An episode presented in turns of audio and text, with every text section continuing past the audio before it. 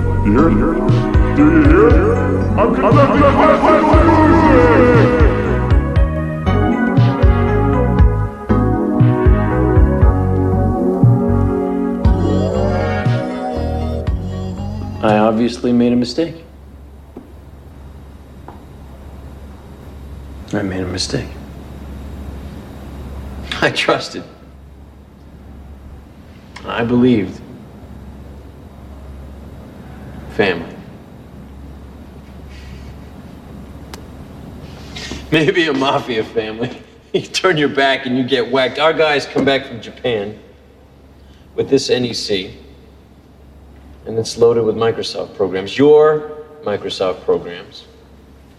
They're almost identical to ours. There may be some similarities, Steve. Similarities. Similarities. Try theft.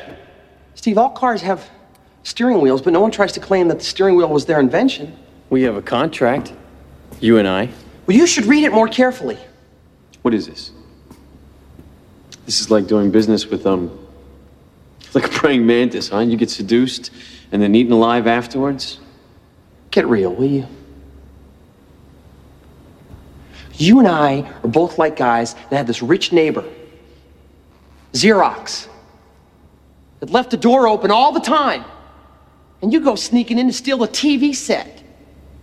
Only when you get there, you realize that I got there first. I got the loot, Steve! And you're yelling? That's not fair! I wanted to try to steal it first.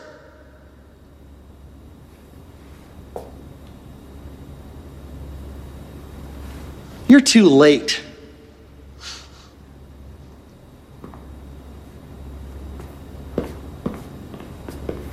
We're better than you are.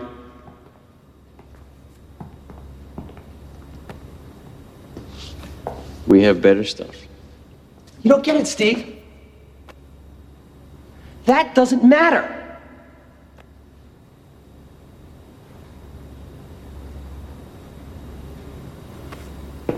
Podcasters, podcasters, podcasters. This is DMS, and I am Nat. With me, as sometimes, is the good Sir Hemmingford Grey. How are you doing, my friend? How are you, Nat? I'm just fine. I'm just fine. You didn't tell me how you are, though. Oh, I'm good. I'm very, very. Thank God. Oh, thank God. And a special guest friend of the show, first time appearance, we have Sorrel. Hey, dude, thanks for coming on. Ah, no problem.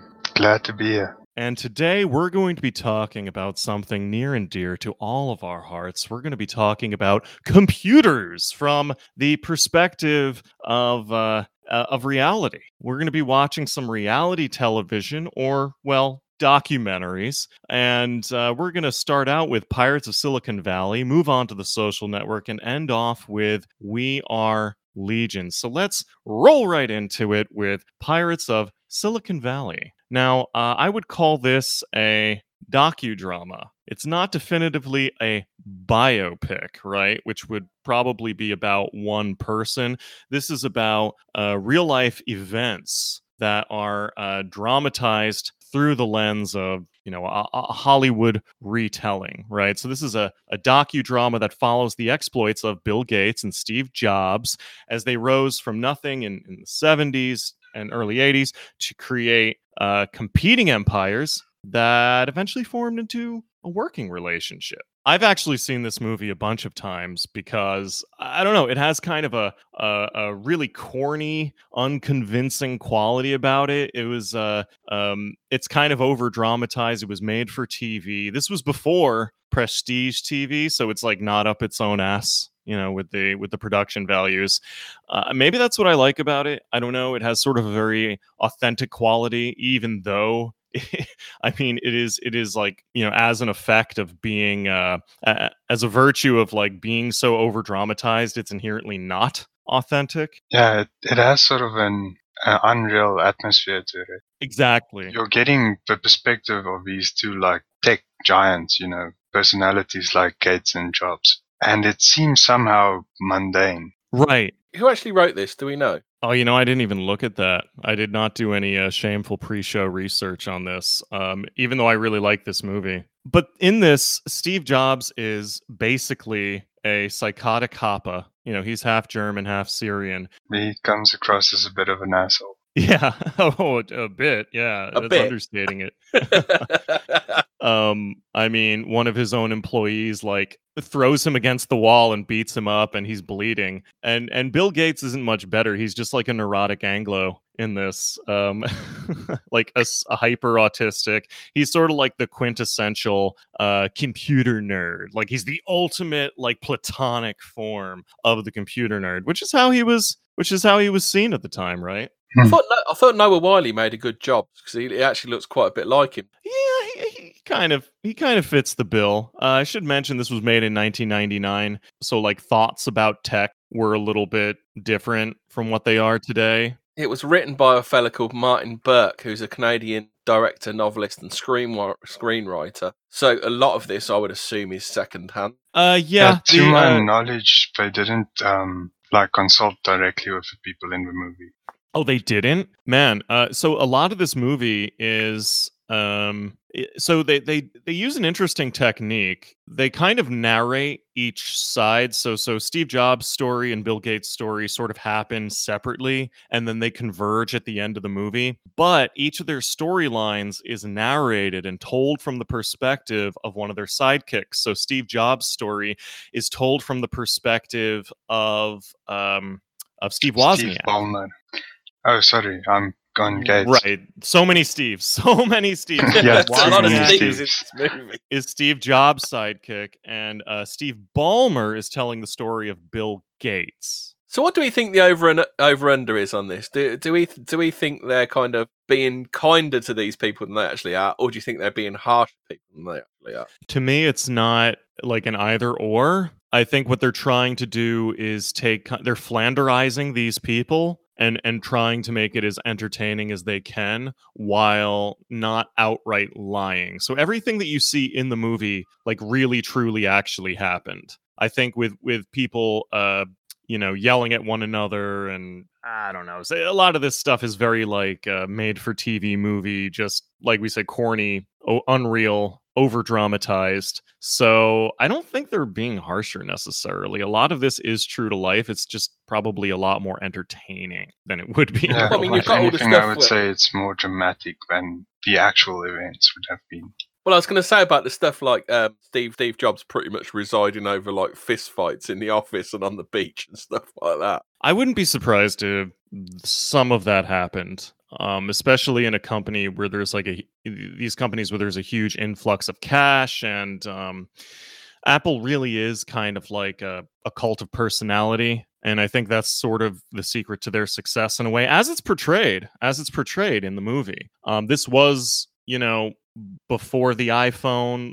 This was before a lot of things happened. We'll talk about that in a bit. But we mentioned the the actors, uh, uh, the the guy who played Steve Jobs, but there are a few other interesting actors in this. The the dude who plays Bill Gates is the guy from The Breakfast Club. Of course, when this movie came out, I didn't really know about The Breakfast Club and a lot of '80s movies. So, um, Well, he was also in the Dead Zone, the TV series. He did about seven series of that, I think. Oh, okay. Yeah, he's a fairly famous actor. Uh, the dude who plays Wozniak is another famous actor. He was he's been in a bunch of movies. I think he played Rhino in one of the Spider-Man movies. He was in Sideways, which is a good movie. Um, yeah, uh, i- good job there. I think Ballmer is somebody, a comedian or something. I don't know. I I felt like I recognized him. That's uh, that's basically it in terms of the kind of kind of big name actors. Uh, the dude who plays Jobs, what's his name again? Uh, Noah Wyle. Noah Wyle, right. Um, he actually came on stage during a Steve Jobs keynote as a gag, and he he started to give the keynote as Steve Jobs, which I thought I, that's pretty cute. Steve Ballmer is uh, is Bender from Futurama. Oh, okay. That all right. I felt like I recognized the name in the That's opening. probably why you didn't recognise the face. You probably recognise the name. Exactly. I recognize the name. Yeah. Yeah. Oh wow, that's so funny. Because I can't think of anything else he's been. He also he he rocks a goatee typically. So that's another reason I might not have recognized him. Oh, there's also uh, Daniel Kottke. Uh, that is played by a fellow called Marcus Giamatti. I wonder if he's related to the other famous. Oh wow. Yeah, I bet I bet you that's uh I bet you that's the case. So uh, a lot of the uh, themes of this is that like these guys are like uh, they're pirates, they're they're they're rock stars, they're rebels, and who's the uh, who's the institution? That's IBM, and and they take they take time to rail on IBM a few times, and they're considered kind of the old guard of the of the tech revolution, and IBM is supposed to be the uptight culture of people who quote dress the same and even have company songs. Like they're basically Nazis, right? Like they're that's how they're portrayed in the movie. I found some good development quotes from the uh, from the director. He said that he was it was in the start. It was all about how the two eight six computer became the 30 386. So he was, uh, but he was bored by it. So he said, "Oh, the studio asked him for suggestions." Burke states that I'm a great believer in Shakespeare, and what we had was a was a modern equivalent of Hamlet, featuring two young princes, Bill Gates Steve Jobs. Uh, the more I read about Steve in particular, the more about the more I saw him in those Shakespearean terms, etc., etc. And then the other bit that's quite interesting, he says, I did not want to do an authorized biography on either Microsoft or Apple, so we made the decision going in we would not talk or meet with them. Oh, that's interesting. Yeah, yeah. Well, that absolutely comes across in the film, perfectly in line uh, with everything we said. They're pretty much like caricatures, weren't they? They weren't. They didn't seem like real people, did they? Yeah, I watched a, a interview with um, Steve Wozniak where they asked his opinion about the film, and he said they he said that the actors were good and that they got the major events right, but that sort of the the background characters uh, were sort of made up, and that a lot of credit was given to. Well, he was speaking specifically about Steve Jobs, of course, but said a lot of credit was given to Jobs for things that other people in the company had done or decisions that other people had made. It makes sense from a film perspective in that you'd sort of shift those actions to this character. But the the other interesting thing is the decision to visit uh, Palo Alto PARC, you know, the PARC um, building in that Xerox owned, wasn't made by Steve Jobs. Many they gave um, sort of presentations to people who asked, and many Apple employees had gone to the PARC before Steve Jobs decided to go there. So his employees had essentially talked him into it instead of it being his decision to go there. Yeah, the impression I got about Steve Jobs was he seems to be. I mean, how is he on the tech level? I mean, does he have a lot of knowledge? Because it seems to be that he's more of like a, a carnival barker or a kind of um, trendsetter than he is an actual tech guy. That's the view I also got. It seems like a lot of the technology that the early Apple made was from Steve Wozniak.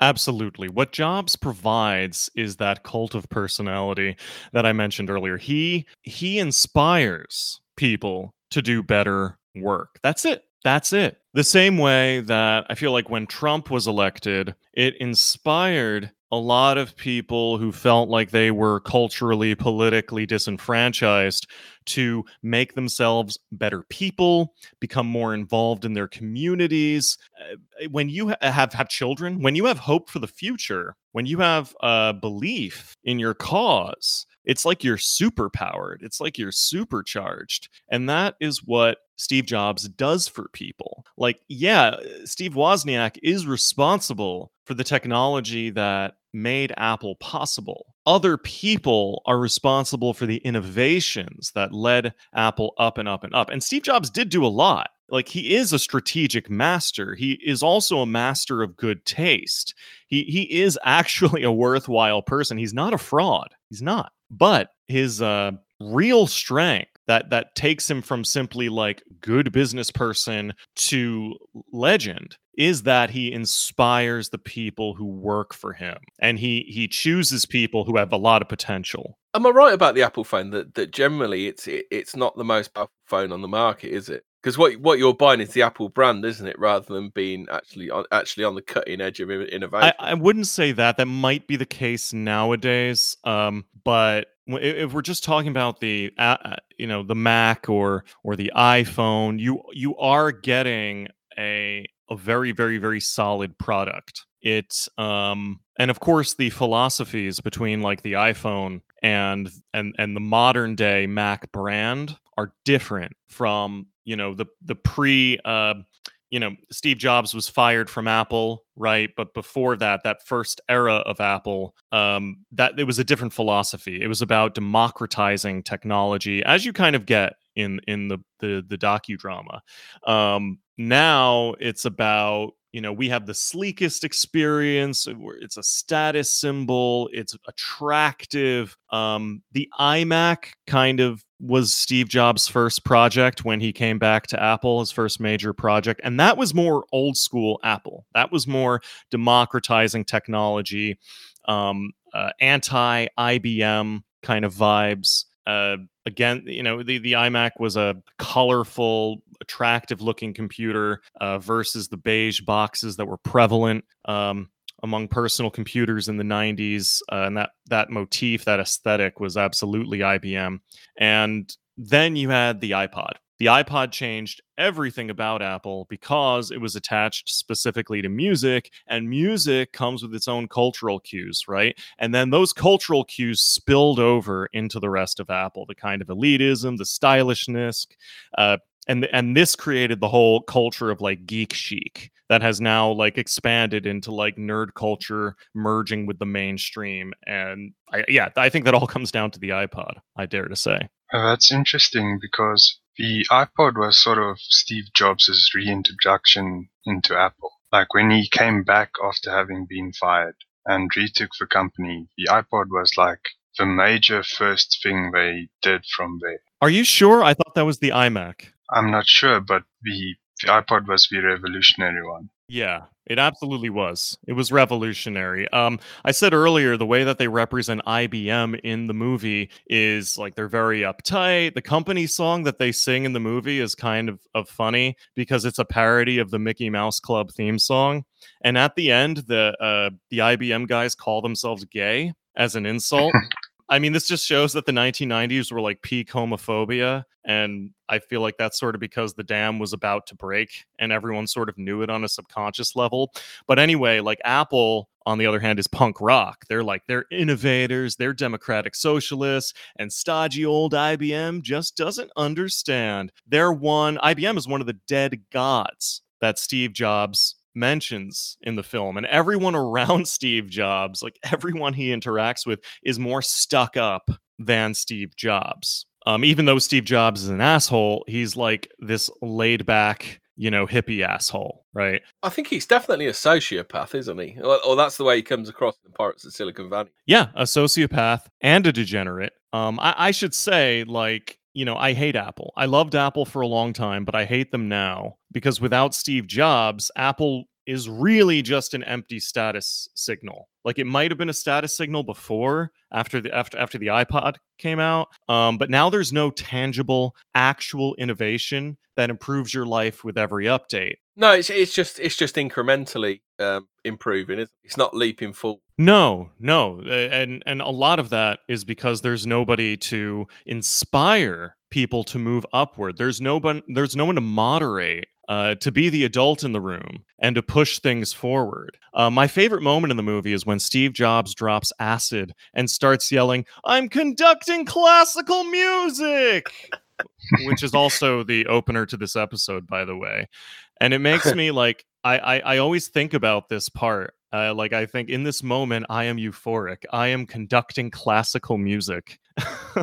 That was the bit that kind of solidified my opinion that he's kind of like the carnival barker of the company. Whereas, like, he's the man at the center of the ring, isn't he? While everyone else is doing all the work. Precisely. They nail Yeah. this in the movie. They nail this. Yeah. Um, uh, another thing I'd like to bring up is the commune that Steve Jobs goes to. That's where his ex girlfriend, uh, who had his first child that he disowned, uh, later undisowned. But anyway, he goes to a commune. I think this is interesting. You don't see communes too much in the media, um, but they're sort of making a comeback now. And I think this is basically what people will do if Andrew Yang employs universal basic income. Um, but what communes really are, they're like orgy and drug houses with like a whiff of homesteading thrown in. You get about three things from hippie hippie communes. You get serial killers or big businessman. you? That's it. You see, you're, you're going to be one of, or just generally a dropout. You, you're going to be one of those four four things come, come from a hippie commune. Yeah, yeah, absolutely. All, all of these people are, you know, just just in in it for the parties, and then you know when it comes down to brass tacks, they end up being in it for the money. Oh, sorry, actor is the other thing, isn't it? Doesn't didn't Winona Ryder come from a come? Winona Ryder, probably, probably a lot of. Uh, and obviously the Phoenixes came from the same same sort of thing. uh, the other best scene in this uh, in this movie, but it's the "I got the loot, Steve." That's Oh, that is 100% the best scene of the movie. I mean, uh, I'm conducting classical music is is just more memeish for me, but yeah, this is the best scene in the movie. The whole thing is like crescendos into this monologue. I love his delivery. Um, it's corny, but also riveting at the same time. And it also like like sort of folds in how Microsoft was the most successful company when this movie came out, but didn't produce good work. Like everyone was like, "Oh, Windows sucks," and like Linux and Mac are better, and Microsoft doesn't deserve all their money.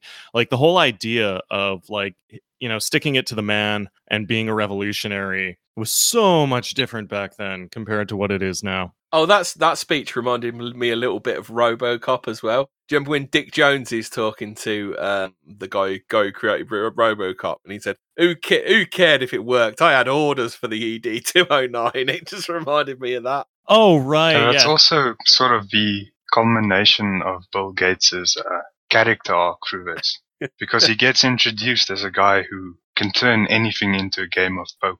Yeah, So he's sort of the, if you boil his character down to one thing, it would be like a poker player. And this is the scene where he reveals his hand and he, you know, he takes the pot. Yeah, exactly. If Steve Jobs is like a degenerate and a sociopath, Steve Bill Gates is also a sociopath, just in a different way. One that uh, apparently makes him late for airplanes a lot.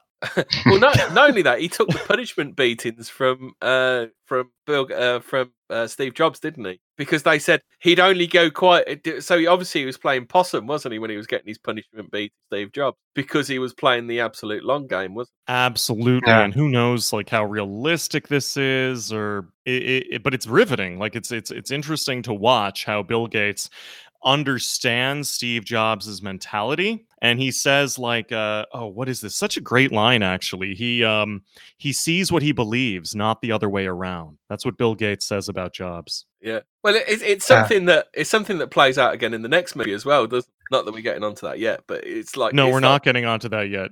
don't talk just- about. Don't make me re-edit this.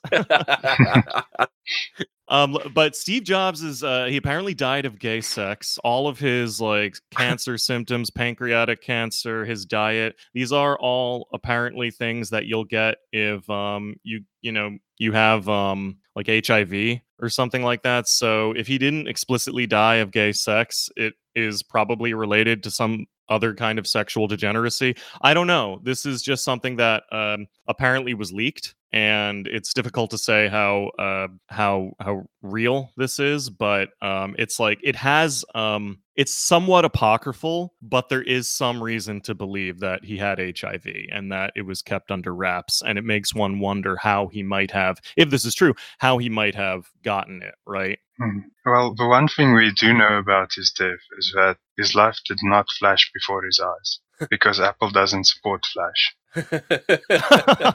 Oh my god. Womp womp, my dude. Thank you for that. No, thank you. Uh, the only good guy in this movie, I'm gonna say it, is Steve Ballmer. Wo- Wozniak is a cuck and a weirdo who crashes airplanes. Bill Gates is always late for airplanes. Paul Allen is a milquetoast idiot with the most generic name since John Smith. Only Chad Ballmer sees everything for what it is. I bet he's red pilled as fuck, and he's a billionaire through sheer cock power. It's uh it's a it's it's really a shame that he was played by DiMaggio because DiMaggio is is such a loser and and a, a gross idiot. Well, I was going to say Paul Allen. Isn't that a character from? Isn't that the bloke that everybody forgets in um, American Psycho? Isn't his name Paul Allen? Yeah, his name is Paul Allen. There's like Paul Allens like in real life in like politics that I hear come up, and I I think to myself, Paul Allen, the Microsoft guy, like like no, this Paul Allen, the guy everyone forgets from American Psycho.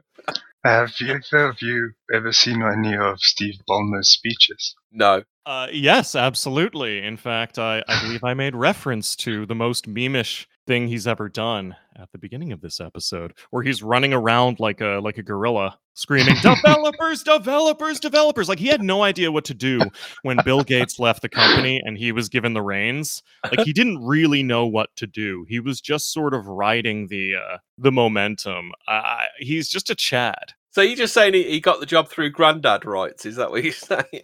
He just been there long enough, so he was the next in the queue. Yeah, I mean, I guess he could get Well, stuff done. Something like that. like um, the most sort of the best decision that was made during his tenure at Microsoft was they started working on their enterprise stuff, like Azure. Started under Ballmer, but it only sort of paid off under the new Indian guy. So he sort of his tenure as as chief of Microsoft gets viewed as like a almost like a lost decade for Microsoft. But that's not really the case. He essentially put them onto the path they are currently taking. You mean the way you mean the way Trump's benefiting from uh, Obama's I knew I, I was thinking the exact same thing. no, but that's a good point. I, I was thinking about that also. Um, but but Paul Allen like spent all of his time after Microsoft with like fake and gay charity stuff, and I want to talk a bit about the same kind of thing that uh, Bill Gates is doing with the Bill and Melinda Gates Foundation. So this foundation is dedicated to uh, uh, indicting people who steal Windows 10. No wait. Well, what what I was going to say was, if if that bill from that documentary is the same bill that does charity work, what the hell is he doing charity work for? What is what is the dark underbelly to the charity work he's doing? well, the way that I see this situation is that Bill Gates is like the gentle scientist who began with a noble goal, but became twisted and dark when his experiments went awry. Sort of like Mr. Freeze from Batman. Um, so so Bill Gates thought he could use his infinite wealth to like fix Africa, but you can't fix Africa when it's full of Africans. No offense, Sarl. Now, uh, in, instead of confronting reality, and this is what he's recently said on Twitter, he wants Africans to spread and encompass the world. Because, in my opinion, the way that he sees, and Bono is sort of like this as well now, um, because if everyone is African, there will be nobody to compare them to unfavorably. And this to me is like a mark of insanity. It's just like destroy the whole. If if I if I do this, then Africa can never be you know, mislabeled again as an inferior place, you know. Now, this is this is sort of the one way he can achieve his goal. Like it's it's almost like he started out with a goal. Speaking of Bono, do you know the difference between Bono and God? One of them is real. God doesn't ponce around with sunglasses on thinking he's Bono. and by the way, I was saying Bono's not real. this was supposed to be a, a switcheroo. Wait, what were you saying, uh, uh, Sarl, about about Gates's in- intentions?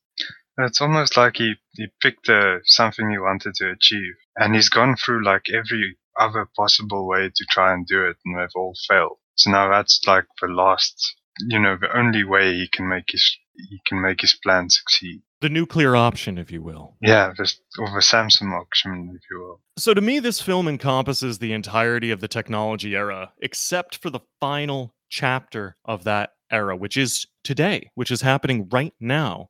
Its defining characteristic is commodification. So all the tech companies are led by someone fresh off the boat now, like from India or East Asia, usually. And I mean, Apple is led by the former supply chain manager, for fuck's sake. He's not Indian or East Asian, but he's not anything at all like Steve Jobs. My um, hypothesis on that is that Jobs thought, well, this person with this skill can keep Apple afloat until the next man comes. The next, the next person who can lead Apple uh, uh, comes out of the woodwork. Now, I don't. Apple is the richest company of all time.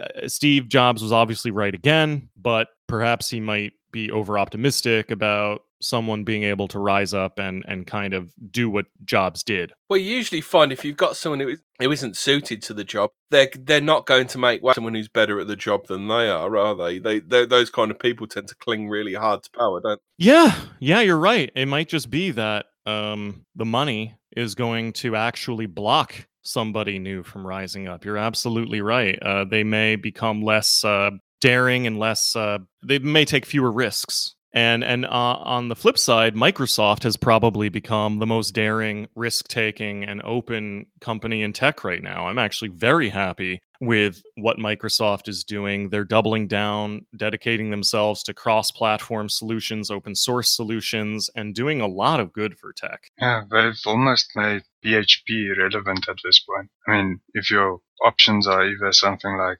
Angular or React, or now with Microsoft Core, like there's the, the old argument was always you can either have like a cheaply made, slightly crappy site, but you get free service, or you can have like a high quality, like Microsoft MVC site, but you have to pay for the service. Now you almost can get the best of both worlds. And this is Microsoft's angle. Microsoft's angle is to kind of uh, be the corporate master, but also be be ground level as well. And this, to me, it shows that we're in a period of settling. Uh, what was once so transformative, cutting edge, and even chic for decades is now in its in its gloaming. Smartphones are no longer the curios that enhance our daily lives with each update. They change about as much each year as a Honda Civic. Uh, the last big innovation in software, I think, was the hamburger menu, which was 10 years ago, and even that was invented in the 1980s. People keep spouting that tech is going to dovetail in automation,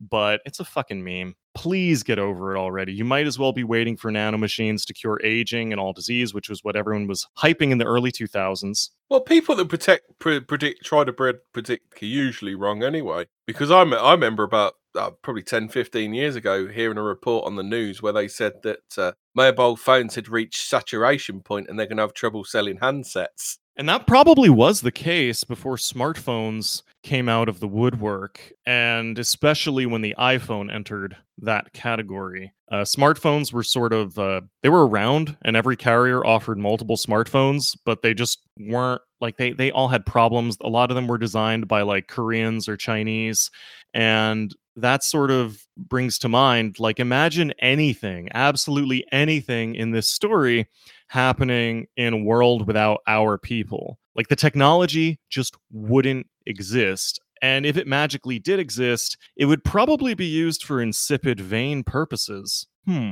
Without refugees, you wouldn't have Steve Jobs, bigot. uh, I, were, did we have Syrian refugees in in the seven in the sixties or seventies? Apparently, he was a Syrian refugee, wasn't And then he abandoned his child, left his mom single, and created a, a psychotic kappa. Well, w- we don't need to imagine the world I'm describing because that is precisely the focus of the story in our next film, The Social Network.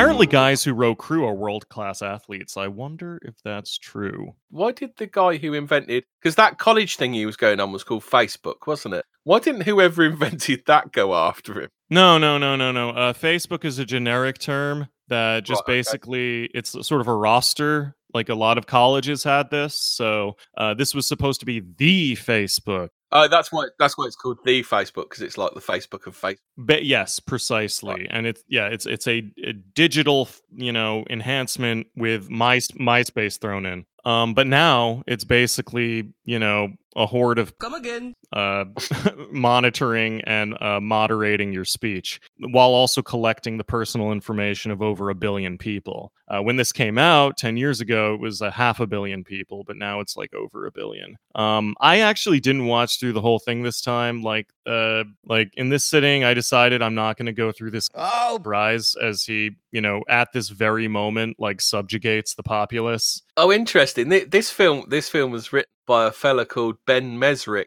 who graduated magna cum laude with a- with a degree in social studies from Harvard University. Wow, what a what a surprise! So it's yet another one. Because I, I, always assumed it would have been this would have been written by well, obviously not not uh, not not Zuckerberg, but I would have thought this was written by um, his former partner. But it wasn't even written by either of them. No, no, not at all. I mean, uh, Harvard's basically just a mafia, and and all these all these alumnus and people who come from there, like Bill Gates, for example, like they're all just you know, it's impossible to tell whether any of them would have been successful if they hadn't been there at Harvard with those connections. You know what I mean? You don't go to college to learn things. You go to college in order to make connections. That's all it's for. Even the diploma does not matter at all. Oh, before we start talking about the content of it, I mean, this is an absolutely beautiful film. It's a lovely film to watch. Uh, Fincher really knows how to how to put together a really nice film. Sarah, any takes on this film?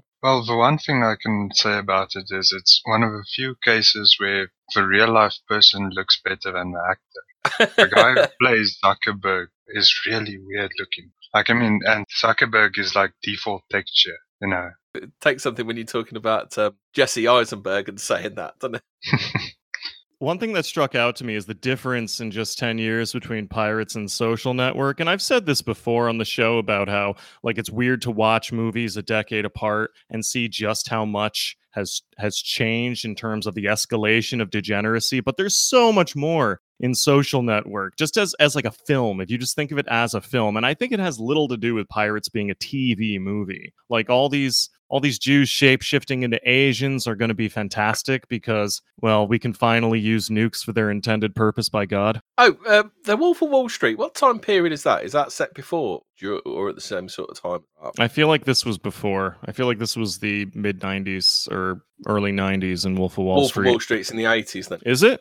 Wolf of Wall Street? I don't know, actually. Why? Why do you bring that up? Oh, I don't know. It's, it's just like the the the house. You know, when where they where they're in like the frat, the the house they buy in California. It seems very like Wolf of Wall Streety, doesn't it? With the drinking and the um and the women about and stuff like that. Yeah, yeah. Uh, Wolf of Wall Street does take place in the '90s, um, but I, I guess the um, I, I think it depends on on how you depict it. So apparently, like a regular day at Harvard is as debaucherous as a, a drug addled sex addict on Wall Street. Like, okay, I mean, if that's really the case, and if if Harvard is producing the next generation of elites each and every year, great. Okay. Again, refer back to my statement about nukes. Yeah, I mean, I'm sure I'm sure a, a good chunk of Harvardites do do end up in Wall Street as well, don't they? No doubt. I mean, they end up everywhere that you can name uh, that would be influential, right? You can walk through the the grassy knolls and the hallways of um,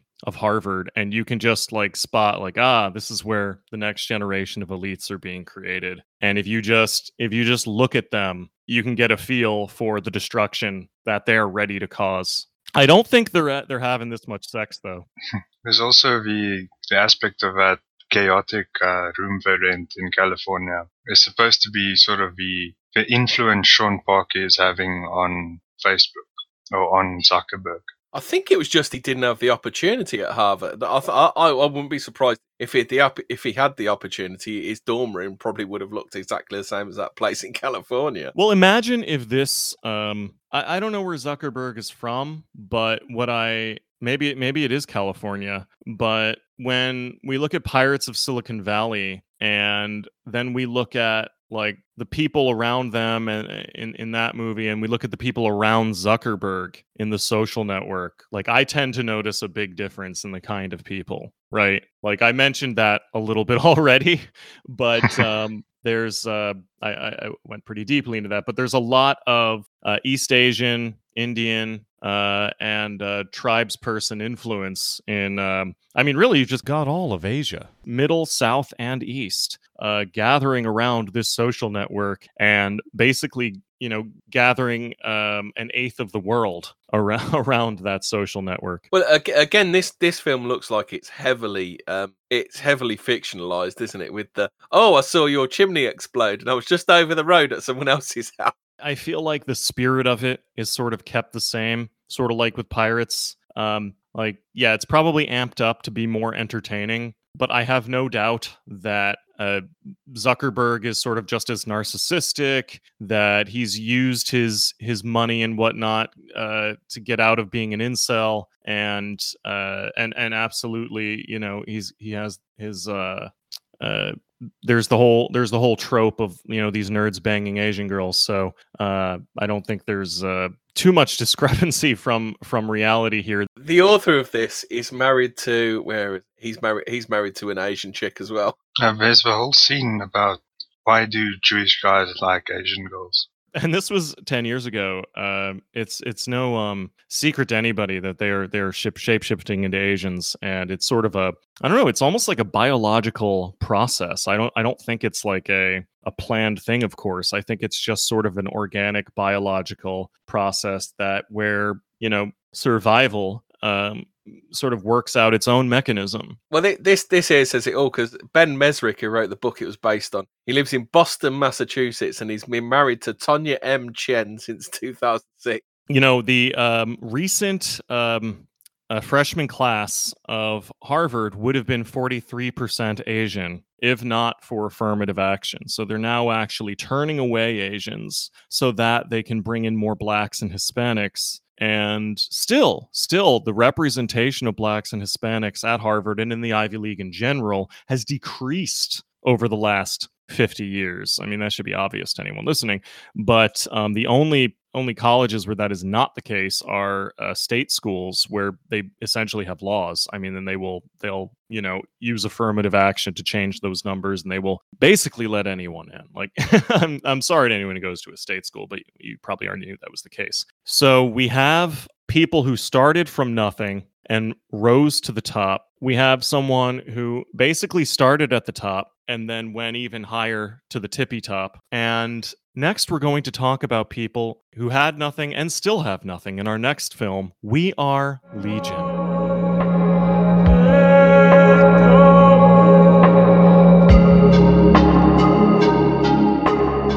Ask me what I fight against, and you'll call me a hacktivist. Ask me who I fight against, and you'll call me a Nazi. Uh, I don't. They did attack the evil Nazis, though, didn't they? yeah, so this is actually not a docudrama. This is a straight up documentary, kind of a low budget one. And this is about the uh, hacktivist group Anonymous. And uh, it was filmed and released in 2011 and, and 2012, uh, respectively, just a year or two before everything everywhere changed. And this really rocked my mind because, like Gamergate, SJWs, Hillary, Trump, etc., have completely reshaped social dynamics, internet, uh, the internet, thoughts on freedom of speech since this was made. And so it's just like, like my mind is full of fuck watching this. And I think that this is reflective of what became of Anonymous, which basically around 2013, 2014 fractured into SJWs and the alt right, although I suspect it was more the latter than the former.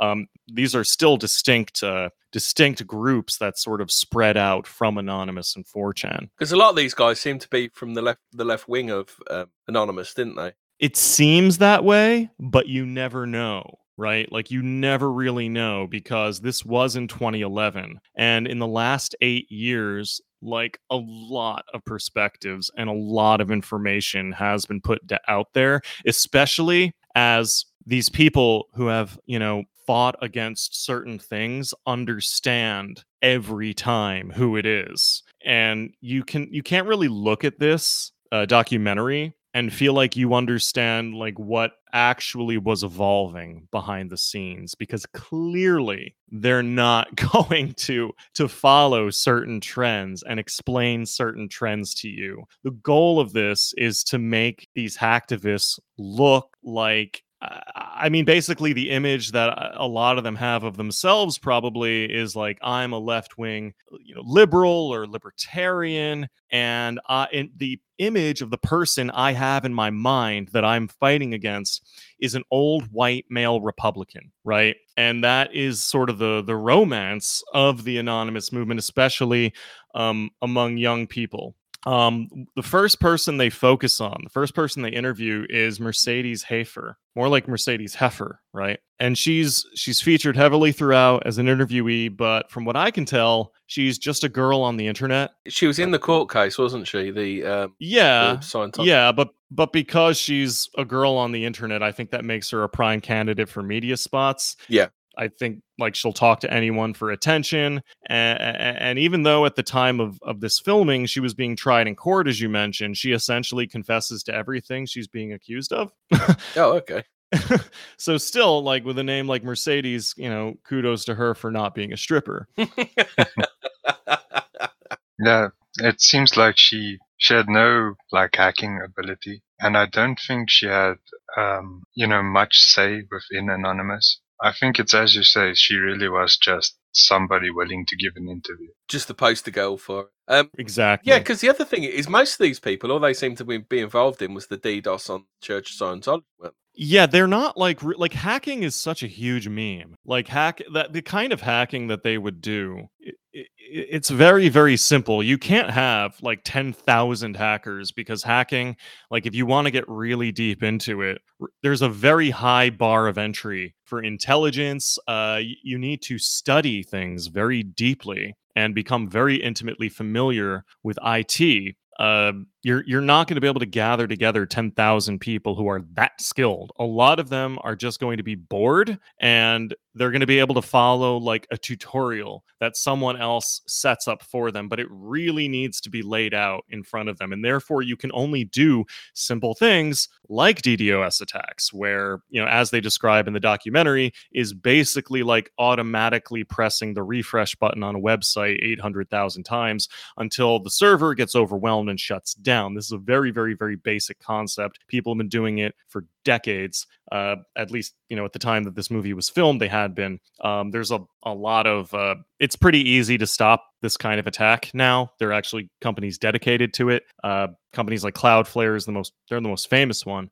But, um, and this is probably their biggest uh their biggest technique is just these DDoS attacks and and this is something that like the SJW groups within that came out of anonymous they they still kind of do this they're not hacking they're not like Yeah. really breaking into anything They're not exactly Matthew Broderick in War Games, are they? Right. Uh, the most sophisticated thing they do is if you go back and look at stuff like LulzSec, is they did a bit of SQL injection and password guessing, where eventually if you can find somebody's login in the DB, you can maybe get access to the backend, which they then use to deface websites. Right. Th- that is a somewhat, at least somewhat clever technique that requires a more abstract understanding of technology and IT. In the doc, they talk about how Anonymous attacked a few different groups. They attacked white nationalism, they attacked the Egyptian government, uh, they attacked big media, and then Scientology. So uh, I thought I'd uh, note that uh, how how these different groups turned out. So I think Anon ended up strengthening white nationalism by revealing uh, radio shows uh, radio show host Hal Turner to be an FBI informant. And of course, a lot of anonymous are probably now white nationalists themselves, or at least acknowledge the legitimacy of the issues that white nationalists present. So I don't know how well that worked out for Anon. Um, the Egyptian government fell. I don't think that really had much of anything to do with Wasn't, wasn't that astroturfed anyway? So basically, all all all Anon did was help out the CIA. Was that was the one that confused me because they seem to have been used in that. I don't, I don't think they they helped anything out, did they? Yeah, but I also don't think that was that big. I think that was more like a smaller splinter of. Yeah, I mean, uh, what what what happened was that the Egyptian government, for anyone who didn't follow this, was replaced by an Islamist military magi- regime, which fell a year later, and the new one has been kind of chugging along ever since then for the past seven years or so. Well, was Egypt before or after Libya? I can't remember. I think Libya started it, and then Egypt was the knock on. That's what I yeah, Libya and Syria. Yeah, Yeah, and so so it's. Ba- I mean, Libya was absolutely astroturfed, depending on what your opinions for why it happened. Li- Libyans. so really, really, anon- uh, all Anonymous did was was help out the government, basically. Yeah, yeah, and and if you kind of look at these uh, trends, what Anonymous claims is that they are protecting freedom of speech and and and openness and hurting people who deserve it. But the way that they're doing this is by restricting the transfer of information. That's the only way that they can. Um,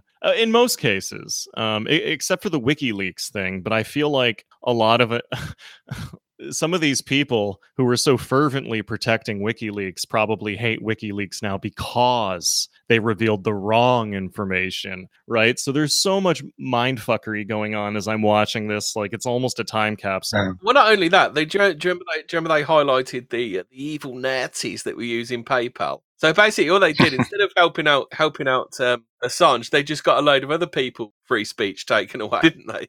Eventually, yeah, a lot of these people are now they're doxers. Um, they were the ones trying to protect people from being doxed, like feminists, and, and then they turned around and started doxing others themselves. They were attacking big media, but big media is now stronger than ever, and I feel like a lot of SJWs are entirely in alliance with them.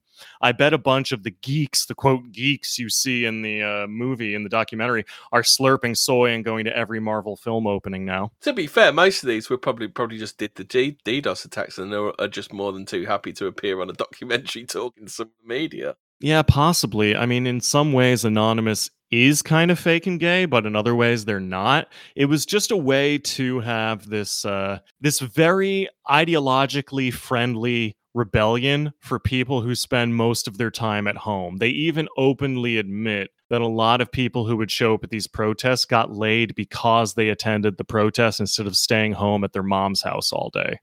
Yeah, the interesting thing about this film is like it's like you said, it's sort of like a time capsule because everything that they set out to achieve, they failed.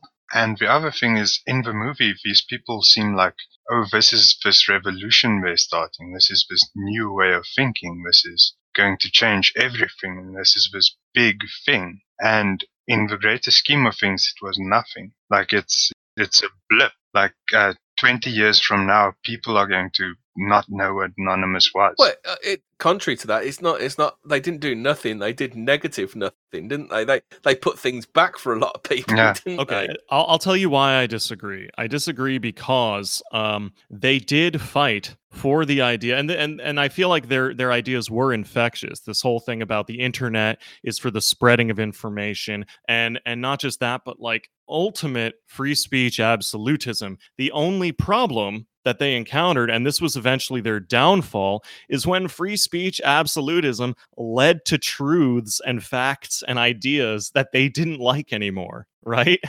Well, really, the only people to have stopped them successfully were the Church of Scientology, weren't they? Right. I think they did a lot to keep Scientology in the zeitgeist and create a culture of rebellion against Scientology. But Scientology, they they cut they they essentially cut the head off, didn't they? Because they got as many of them as they could, ran them through the court, and and then kind of, I mean, I I, sh- I should I should imagine most people at Anonymous think twice about attacking Scientology again, wouldn't? Yeah, maybe there were a lot of people involved. I'm not sure if uh, like those court cases even ever resolved. I couldn't actually find much information. but one of the lads on the program, he had a what a year in prison and a and a year without being allowed to go on a computer. Oh, right. Yeah, they did actually mention that uh I think in the doc. So, um yeah, I mean there was that. I I can't really uh it's not that bad. I don't think he went to like a state penitentiary. He probably just went to a place where he hung out and read books for a year. Hopefully, because he yeah, well, he didn't even deserve to do any time, did he? I mean, that that's a prisonable offence. Uh, I don't agree with that. I think that it's it's pretty bad. It's sort of like property destruction. However, that doesn't mean I have any sympathy for Scientology. It's sort of like he'll go away for doing it, but I think like anyone who understands what happened will just regard it as civil disobedience and uh, actually regard him more highly for it. So it's very different from the kind of disobedience that you have today. Like if he had gone away for taking down the ADL's website or the SPLC or something like that, you know, certainly wouldn't be regarded the same way, even though the effects are uh, and the rationale are extremely similar. Um, but but as for Scientology itself, I don't think the effects that Anonymous had were immediate, and no one has objective stats on this. But Scientology is not doing great. It's banned in a few parts of Europe. Um, I don't see them in public anymore and I believe that their momentum is either in totally evaporated or they're actually shrinking rapidly. They're losing members, but they're not losing money. I think Scientology is at the point now where it probably doesn't actually need any members to carry on as like a big swindle because they own acres and acres of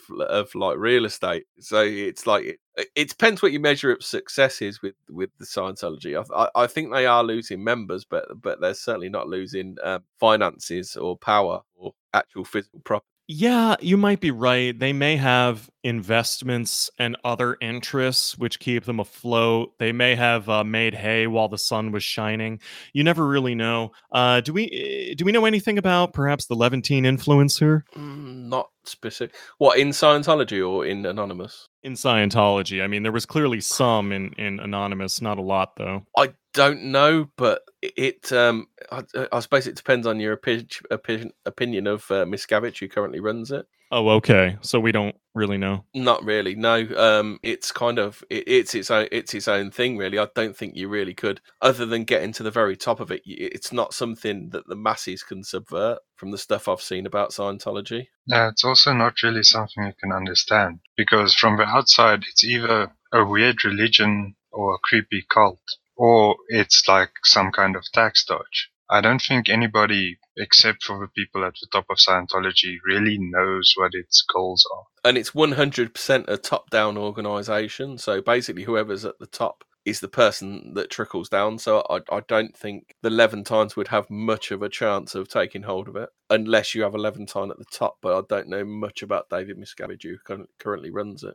Right. Well, I mean, it is a business. It is a a money grab. Well, it's literally all of those things. It's it's a reli- it's a Yeah. religion, a cult, and a and, and, and a money making scam. It's all it's all of those Yeah. things, none of those things. Yeah. I mean, why why would anybody anybody trust a religion that requires you to pay money to move up within it? That is insane. Well, an insane amount of people are born into it because I've I've watched it watched a What? Really? about Scientology. Yeah, yeah, an insane amount of people are born into it. Are you familiar with Sea Org? Yes, I've I've like I say I've watched far too much about Scientology.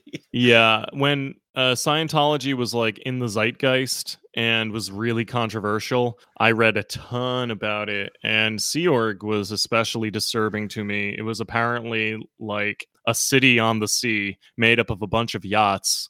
And L. Ron Hubbard, the creator of Scientology, like lived there a lot of the year. And he had like a whole bunch of boys at his side. So well, you saw, he also had the girls, didn't he? He had the messenger corps. He had the messenger. They were all young girls. Really? So he had a lot of kids around him, or, Yeah. or young teens. Well, ba- well, basically, the pa- the parents would give the children up to the Sea Org, and um, I don't know whether you know about the contract for the Sea Org. Do you know how long a contract you sign up for for the Sea Org? No, seven years. It's a billion year contract. Oh, oh, quite a lot more than seven years. Wow, a couple more than seven years. It's a billion year contract to sign up with the Sea Org.